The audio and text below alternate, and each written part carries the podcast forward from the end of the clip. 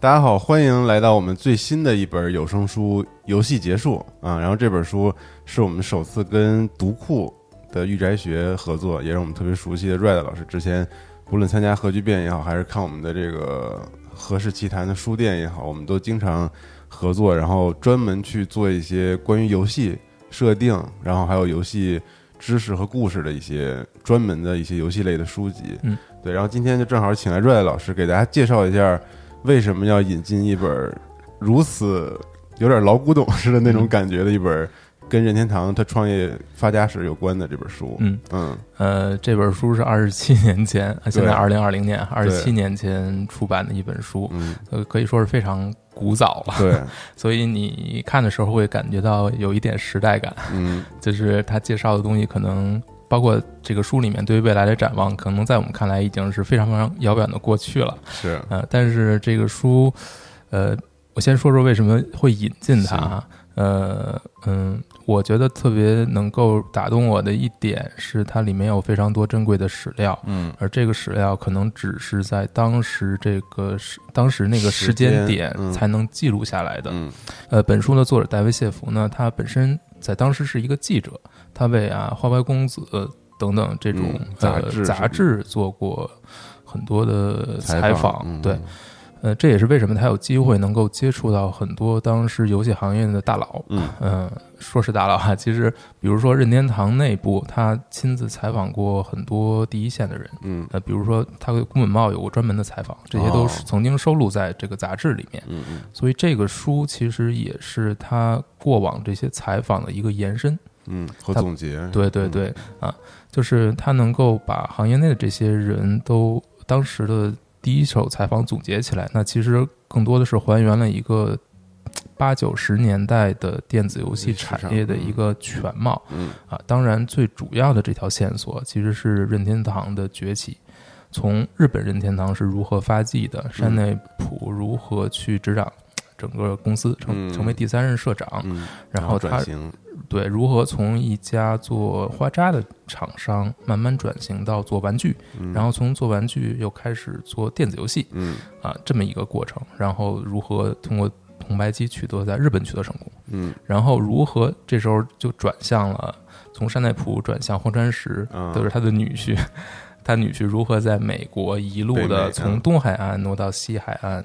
把呃整个这个先是引进任天堂的街机，然后再引进任天堂的红白机，嗯，几次改版，最终呢改头换面之后，伪装成一个近似于录像机的形态，进入了北美。然后关键当时北美在亚达利冲击之后是一片废墟残垣，嗯，呃，就是所有的零售商对于电子游戏都是。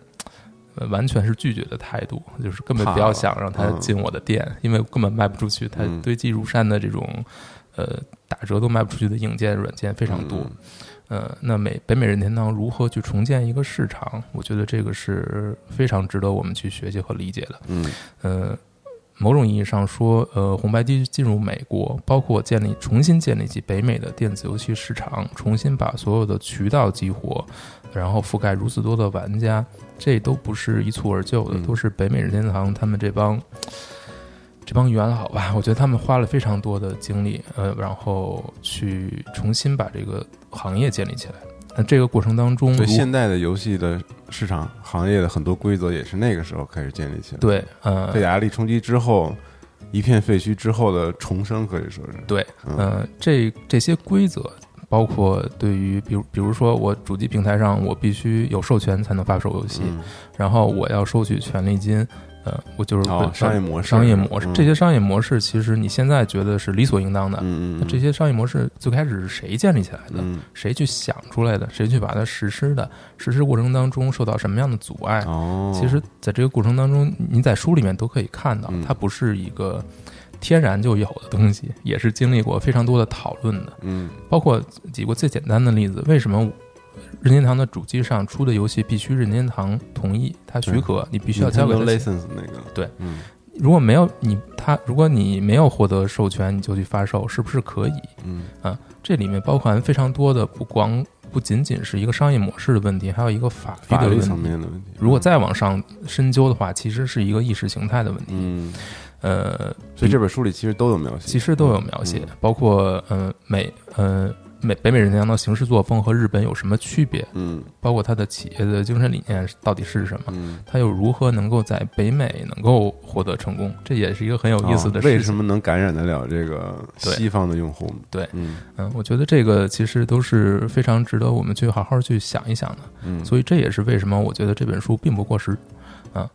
你看这本书的过程当中，你可以对照着我们现在的行业去反思它，就是我们和现在呃和那时候相比有什么变化，但有哪些是不变的？嗯，我觉得任天堂成功有很多点，但是有一些点是非常值得说的，就是它对于本质的回归，它不会去追求呃我要发售多少游戏，我要我要占据多大的市场，而是非常踏实的要把每一款游戏做好。做精纯粹，这个这一点，我觉得它保持到现在保持都是非常好的。嗯嗯嗯嗯，所以它的商业模式还有它的整个企业理念是非常值得我们去学习的，嗯，去参考。我觉得，嗯，所以这本书它所描绘的那个，你说这个行业内的时间大概是从什么时候开始？呃，其实它是从呃任天堂建立开始。就已经开始写了，但那这一部分琢磨可能不是特别的多。呃，大致时间点是聚焦在红白机开始，呃，它的设想就家用机这个，对对对对，家用机，然后一直到哪里结束呢？大约到超任推出之后就结束了，大约九三九三年，九三年就结束了。那这个时候其实呃，任天堂是面临一些挑战的，一方面有。世嘉的挑战，另一方面，未来还有很多虎视眈眈的选手，比如说呃，3DO，比如说对对对，比如说 PlayStation，这些都已经慢慢的要出现了，出现了。所以竞争对手们对对对按耐不住了，要对对对。所以嗯，这本书的时间段大约是在任天堂从零开始，一直到它成为业界霸主，但是开始缓缓慢慢走下下坡路，占领这个家用机市场。的整个的这个整个过程。过程。都有非常详尽的描写，嗯。嗯，这本书最后对于嗯未来游戏行业的展望，那他是站在九三年的角度会会往后看，他可能会觉得未来是属于多媒体的，当时还是多媒体还是一个非常非常潮的词儿，嗯，所有的游戏也在往这方向去靠。嗯，但是他这一点看来，现在看来可能觉得有一点过时。但是你看他所描绘的游戏，会跟其他各种形式的啊结合是，去结合，所有这些其实它都是严重的。我们未来的呃游戏的发展方向确实是沿着这个方向在走。嗯，这一点其实它是也是有一定前前瞻性的。嗯，而你现在回头去看这本书，它当时所讲的。这一些你会看到一个比较清晰的逻辑，就是我们的电子游戏是如何发展到一步一步发展到现在的。嗯，那 OK，那我最后再问一问题：这本书为什么取名叫《游戏结束》呢？我我我可以这么说吧，你看这本书的逻辑，它是从任天堂的兴起，然后再逐渐成为霸主，然后他再去慢慢的稍微有一点下坠，是沿着这一条线去走的。嗯，那可能游戏结束是最好去。表达这一点吧，我觉得是你可能看完书之后会有更多的理解，就是，呃，因为在这个书出版的时候，任天堂的命运会是怎么样，其实是不明不明确的，因为它当时存在在世界上成名也没有特别久的时间，那游戏行业究竟会变成什么样，其实是有待观瞻的。嗯。我觉得这一点其实，在书名里也有所体现。当然，我们现在都知道，电子游戏是一个已经发展到一个无比庞大的产业了。嗯，任天堂也依旧是世界上的霸主之一。对对，这本书一共是三十多万字，是吧？呃，三十五万字，三十五万字。对，所以量还是挺大的一本书。对对，这算是我们目前为止呃做过的文字体量最大的一本书。嗯，然后我们也是提前。然后聊了一下合作，然后把这本书也同时一起上市了一个，就是现在大家听的这个有声书的版本。嗯，然后因为是比较类似于传记和这个历史记录这方面的书，所以我们没有选择像之前那样多人演绎，像小说一样，然后也配合了很多这个音效之类等等，因为它毕竟不是一个小说那样的一个笔法。嗯，所以我们这次就是安静的去读这本书。对，如果大家这个看的时候有这个。时间没那么紧凑的话，可以选择来集合去听这本书。嗯，对我相信肯定对任天堂早期的这个故事会有一个了解，也同时像 Red 说的，可以对比一下现在的这个游戏机的市场嗯嗯，环境，然后看看我们哪些地方变了，然后哪些地方还在坚持。嗯 OK，那我们后面的这个部分就我们带来这一段试听，然后也希望大家喜欢，也希望大家多多支持集合，谢嗯谢。感谢。那就先这样了，嗯，好，嗯嗯再再见。拜拜。第二章，城市在天。在日本古都京都东部，坐落着闻名遐迩的平安神宫，附近有条僻静的东大路。十五世纪时，这里还是条夯土路，通向天皇避暑的圣护院御殿庄。山庄对面便是天皇御医的住所。几个世纪后，山内房治郎买下御医的宅邸。这里从此成为山内家的祖宅。巨大的门栓和生锈的钻石状框架支撑着大门，蛇形金属铰链将门板固定在超过一英尺厚的门柱上，一根厚重的横杆握在门上，将这扇有着五百多年历史的大门牢牢锁闭。平成四年。门两侧筑有环绕山内家宅的高耸围墙，上面立着密密麻麻的铁丝网、刀锋般的铁刺和尖利的竹矛，用途一目了然。门后是一条石板路，右手边有栋双层保安亭，大小和孩子的树屋差不多。在这条路旁，保安亭对面也有一条历史长达数百年的石板路。如今早已爬满苔藓，路的尽头是一座郁郁葱葱、充满野趣的花园，小桥横跨流水，绿意编成画毯，盆栽雨叶舒展，灌木形若拱门，草坪上金光点点，还有几棵红艳如火的枫树点缀其间。树叶之间隐约可见一灯笼、一铜鹤、一神龛。绿草簇拥着小径蜿蜒前行，穿过花园。这条路曾在主人悉心打理下错落有致，完美无瑕。山内家这代人却任其自由生长。园内另有一条小径通向茶室，雪松木的拉门贴着帐子纸，屋内铺着榻榻米。山内家的先祖世代在此烹茶饮茶。但现在已成为堆放纸箱、床垫的杂物间。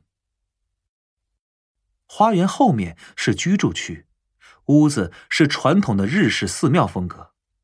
在日本，房屋大小不按平方英尺或平方米计算，而是按榻榻米的数量计算。榻榻米呈长方形，散发着蔺草的清香，每块都和书本差不多厚，比双人床略小一些。以前。日本人会用家中榻榻米的数量衡量富裕程度，普通人家只有八到十块榻榻米大，而山内家有整整一百五十二块。房间由屏风区隔，面向花园内侧是成排落地玻璃窗，木质窗框乌黑古旧，几面墙涂有米色新漆，但屋顶仍铺着蓝灰色旧瓦，层层叠叠，犹如海浪。最外围是一圈圆形瓦当，上面刻有象征平衡与和谐的八纹阴阳鱼，类似交织的泪滴。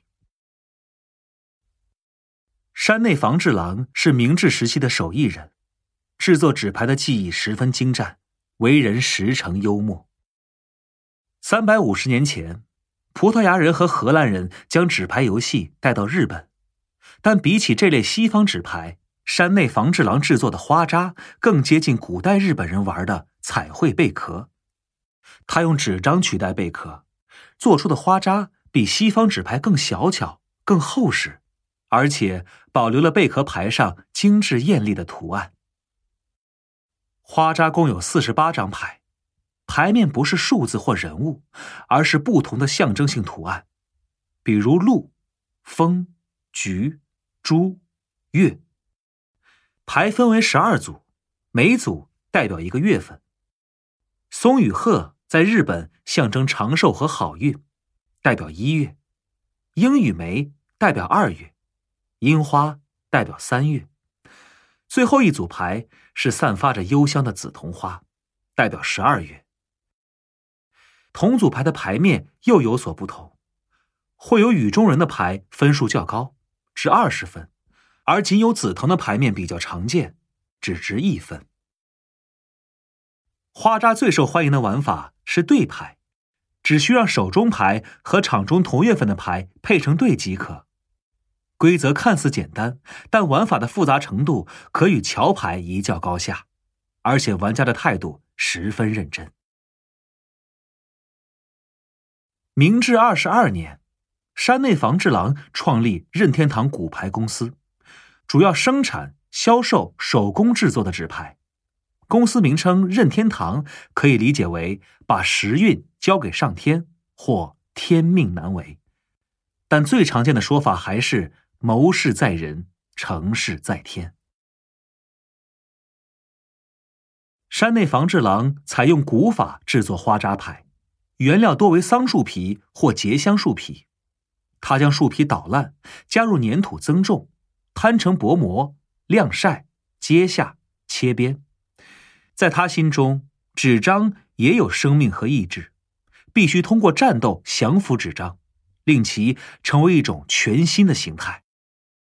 之后，山内房治郎会将几张纸重叠压实，得到类似精装书封面的硬度。他还设计了一套木板印刷器，用以在一张大纸上压出每张卡片的轮廓。随后，他将各种模板放在纸上。用花瓣和浆果制成的艳丽墨水填色，红底墨草，满月就用纸张本身的草黄色，颜色交接之处略有晕染，带有明显的手绘痕迹。任天堂的大统领花扎是京都地区最受欢迎的纸牌，京都人和大阪人可以在任天堂商店中买到这套花扎，其他地区销售的花扎印有别种图案。例如，关东地区的宝剑、山峦和人物。如果花扎只是亲朋好友之间的游戏，任天堂将仅能维持微薄的利润，难以发展。但当花扎开始用于赌博后，公司的生意便一路腾飞。日本没有赛马、赛狗，也没有运动博彩，当地黑帮在类似赌场的棋牌室赌博，赌具。就是花扎，赌注极高。职业赌徒每次开局前都要弃旧牌换新牌，任天堂大赚特赚。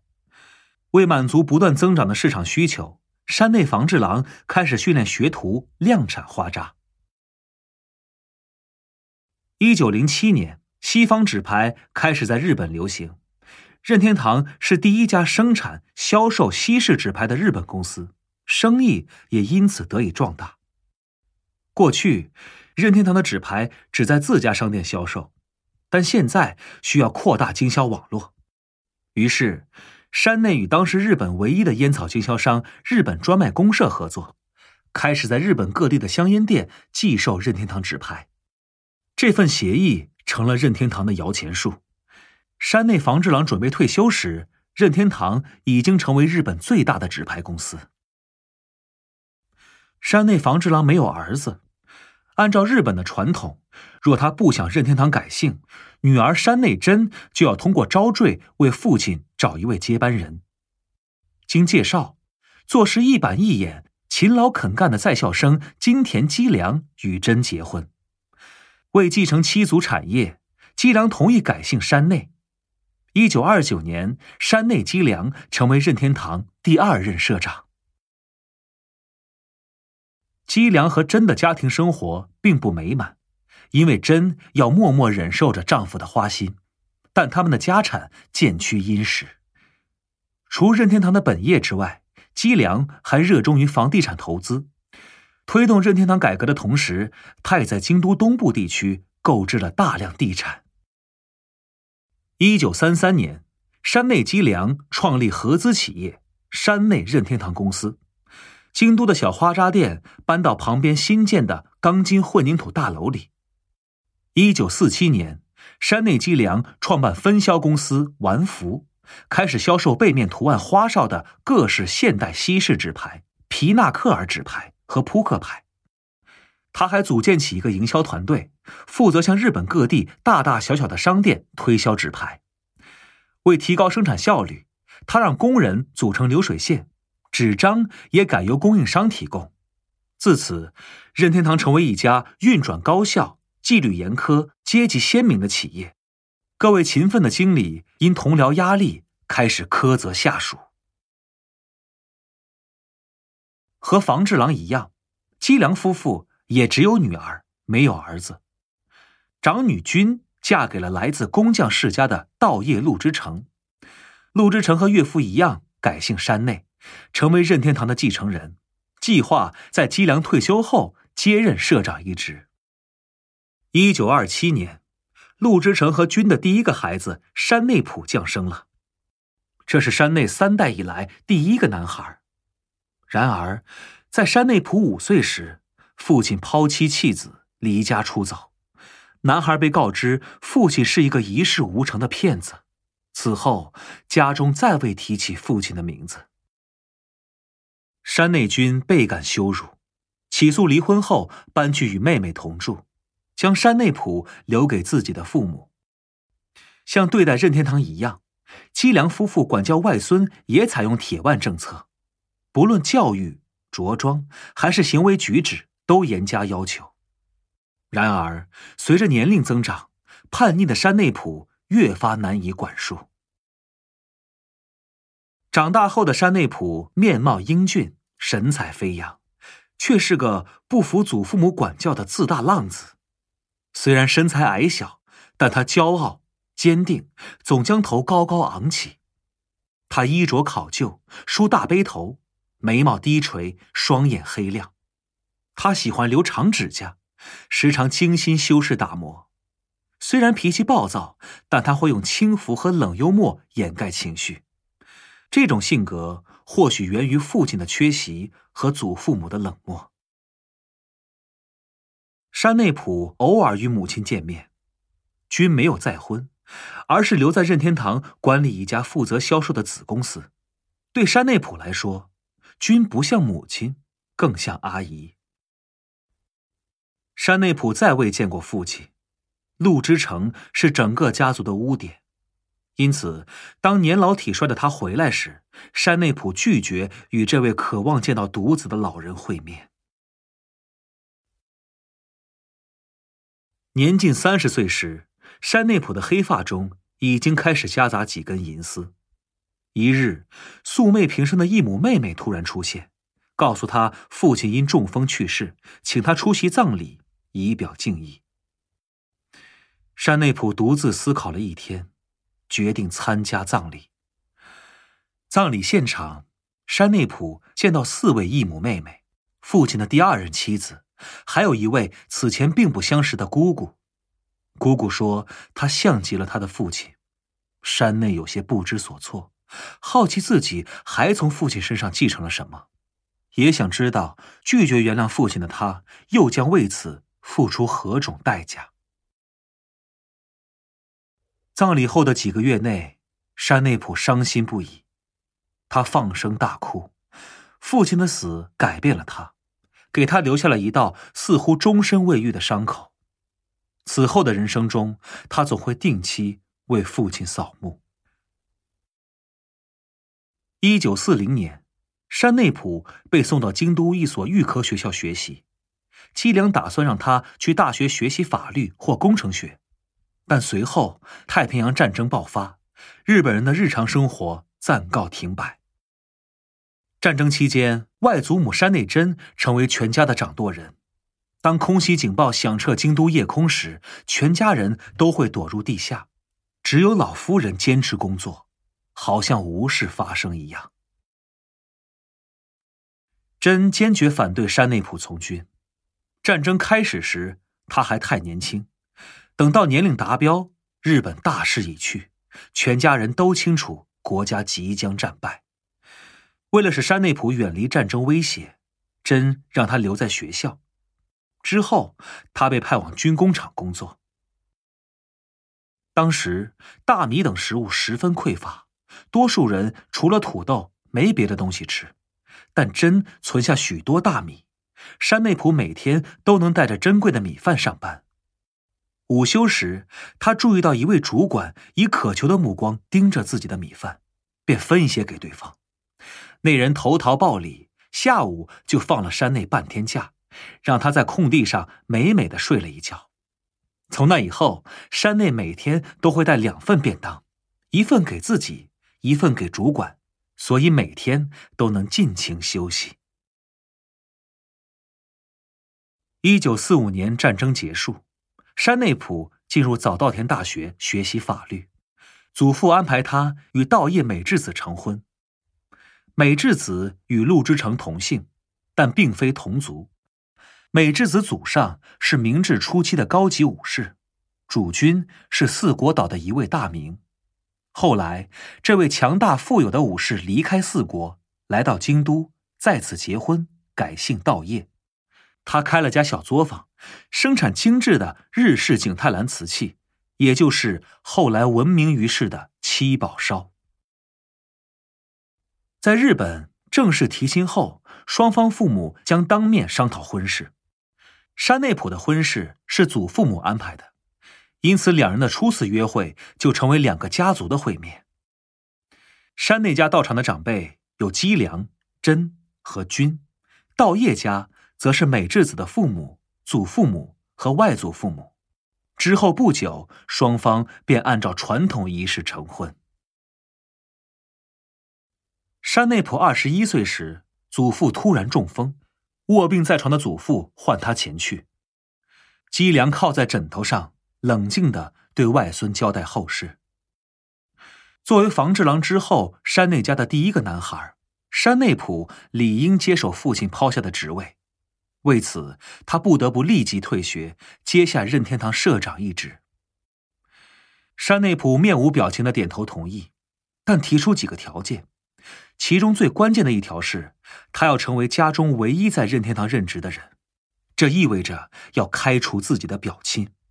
山内溥不希望有人质疑他作为唯一继承人的正统地位。虽然满心忧伤。虚弱的姬良仍不得不解雇另一位山内先生。一九四九年，山内溥成为任天堂第三任社长。不久之后，怀着对家族和企业未来的担忧，姬良离开人世，无缘看见山内溥建立的任天堂帝国。因此，山内溥认为祖父心中的他永远是那个粗鲁、无礼、被宠坏的孩子。在此后的人生里。他始终觉得自己背叛了父亲和祖父，让生命中最重要的两个人在失望中离世。山内溥上任后，并未受到任天堂员工欢迎。他年纪轻轻又毫无经验，还有传言称他要解雇所有老员工，公司众人因此非常反感这位新老板。不出所料。山内溥不顾老员工多年来为公司付出的辛劳汗水，将祖父手下的经理一一解雇。事实上，不仅是他眼中的老古董，每个与任天堂保守过往有关的人都被开除。山内溥不允许任何人倚老卖老，质疑自己的权威。一九五一年，山内溥将公司更名为任天堂哥留多纸牌公司。又在城中的高松町街道附近购置土地，建立新总部。他将分散在京都各地的制造厂迁移至此，引入现代化的制卡工艺。一九五三年，为与时髦的现代西方进口纸牌竞争，任天堂制作了日本第一批塑封纸牌。一九五九年，任天堂与美国迪士尼公司签署了第一份许可协议。获准在纸牌背面印制米奇等迪士尼角色，电视上开始播放迪士尼系列纸牌的广告。凭借这份协议，任天堂纸牌一举打开年轻人市场，走入千家万户。为开拓市场，山内溥组建全新分销网络，在大型百货商店和玩具店销售纸牌，效果立竿见影，任天堂纸牌销量暴涨。当年就突破历史记录，达到六十万盒。山内仍不满足，他希望公司发展的更快，但未能如愿。他努力提高迪士尼纸牌、皮纳克尔纸牌、扑克牌等西式纸牌的质量，可仍然比不过美国进口货。任天堂的主打商品花扎先天市场不大，虽然收益稳定，但成长空间有限。于是，山内打算开拓新市场。他将公司名称中的“哥留多”纸牌删去，改为任天堂株式会社。为筹措资金，任天堂分别在大阪证券交易所二级市场和京都证券交易所上市。山内溥出任董事长。新公司的第一款产品是独立包装的速食米饭，只需加入热水就能收获惊喜。可惜这款产品一败涂地。山内后来又开设了一家按小时收费的情侣酒店，算是他的个人爱好。有传闻说，山内自己就是这家酒店的 VIP 客户。他的部中众所周知，连美智子也知晓此事，只是不予理睬罢了。山内溥还创办了大亚出租车公司，公司发展不错，但强势的出租车司机工会总是要求提高薪资和福利待遇，令山内烦不胜烦。不久之后，他叫停出租车公司和情侣酒店业务，随后再次迁移任天堂总部，准备进行更多改革。新总部位于一幢米黄色的三层砖楼内，大门为黑色。窗上还安装了防盗网。山内总结经验，认为新业务应该充分利用任天堂最宝贵的资产，那就是覆盖日本各地玩具店和百货商场的纸牌销售网络。任天堂的根基是娱乐业，公司将不再做饭、开车、办酒店。山内要让任天堂成为一家娱乐企业。金西红史有些像罗威纳犬，气势逼人，体格精壮，看上去久经世故，却又平易近人。这个聪明过人的小伙子刚从同志社大学法学系毕业，虽然他觉得社长阴郁寡言、一本正经，但还是决定入职任天堂。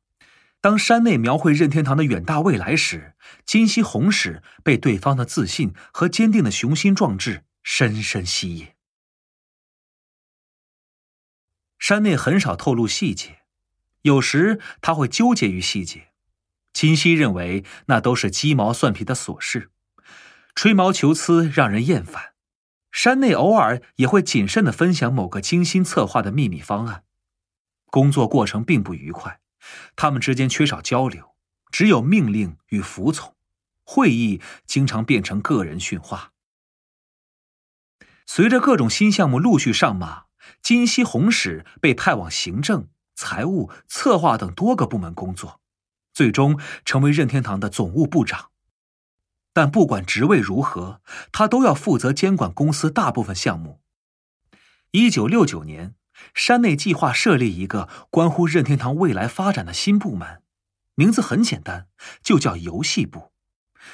这是任天堂第一个开发部门，办公地点位于京都郊区宇治的。一间仓库。横井军平来自京都，父亲是制药公司主管。他在大学学习电子技术，毕业后辗转京都数家公司，投过不少简历。这位身材矮壮的男子十分谦逊，总是戴着一副灰色眼镜。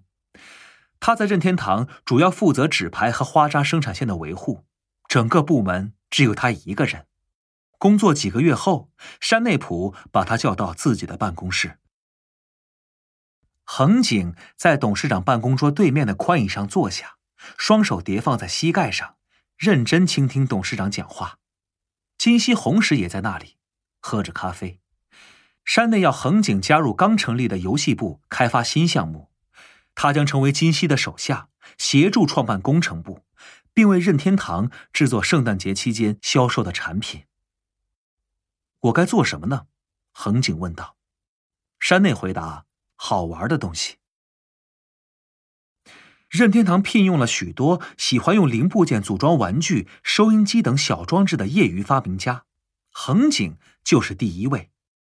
他刚刚自娱自乐的发明了一种用螺栓连接的木质装置，一端是夹子，另一端是两个把手。捏紧把手，格栅状装置就会伸长，另一端的夹子随之闭合。这东西挺实用，可以夹住手够不着的东西。但更重要的是，它很新奇。会面次日，横井就向山内和金熙展示了这个装置。山内看后面露微笑，让横井继续完善产品，并安排金熙和他一起负责任天堂的第一款玩具——超级怪兽的生产。随着电视广告播出，这款定价约八百日元的新产品卖出一百二十万件。这对当时的任天堂来说，已经算是巨大的成功。从那时起，横井每天的工作就变成想出新点子，然后展示给山内看。山内虽然不了解工程学，但对产品优劣却有着惊人的直觉。他会向横井提出建议，激励这个年轻人优化设计。横井说：“山内一眼便知产品能否大卖。”山内从不征求他人的意见。只要自己觉得好，就会指示金熙开始生产。横井为任天堂发明了一系列超级玩具，其中之一是超级发球机。和专业发球机相比，这款玩具的发球速度较慢，在室内使用很安全。截至一九七三年，超级发球机连续三年年均销量高达七十万件。超级窥镜的表现稍显逊色。这款玩具形似潜望镜，能自动对焦，可用来窥探身边各个角落，探查围栏对面的情况，或是观察身后的动静。孩子们会偷看玩伴和邻居的一举一动，但最常侦查的还是父母的行踪。那时候真的非常快乐，横井回忆道：“我觉得自己就像个漫画家。”把世间的各种运动记在脑中，再抽象成一种全新的东西。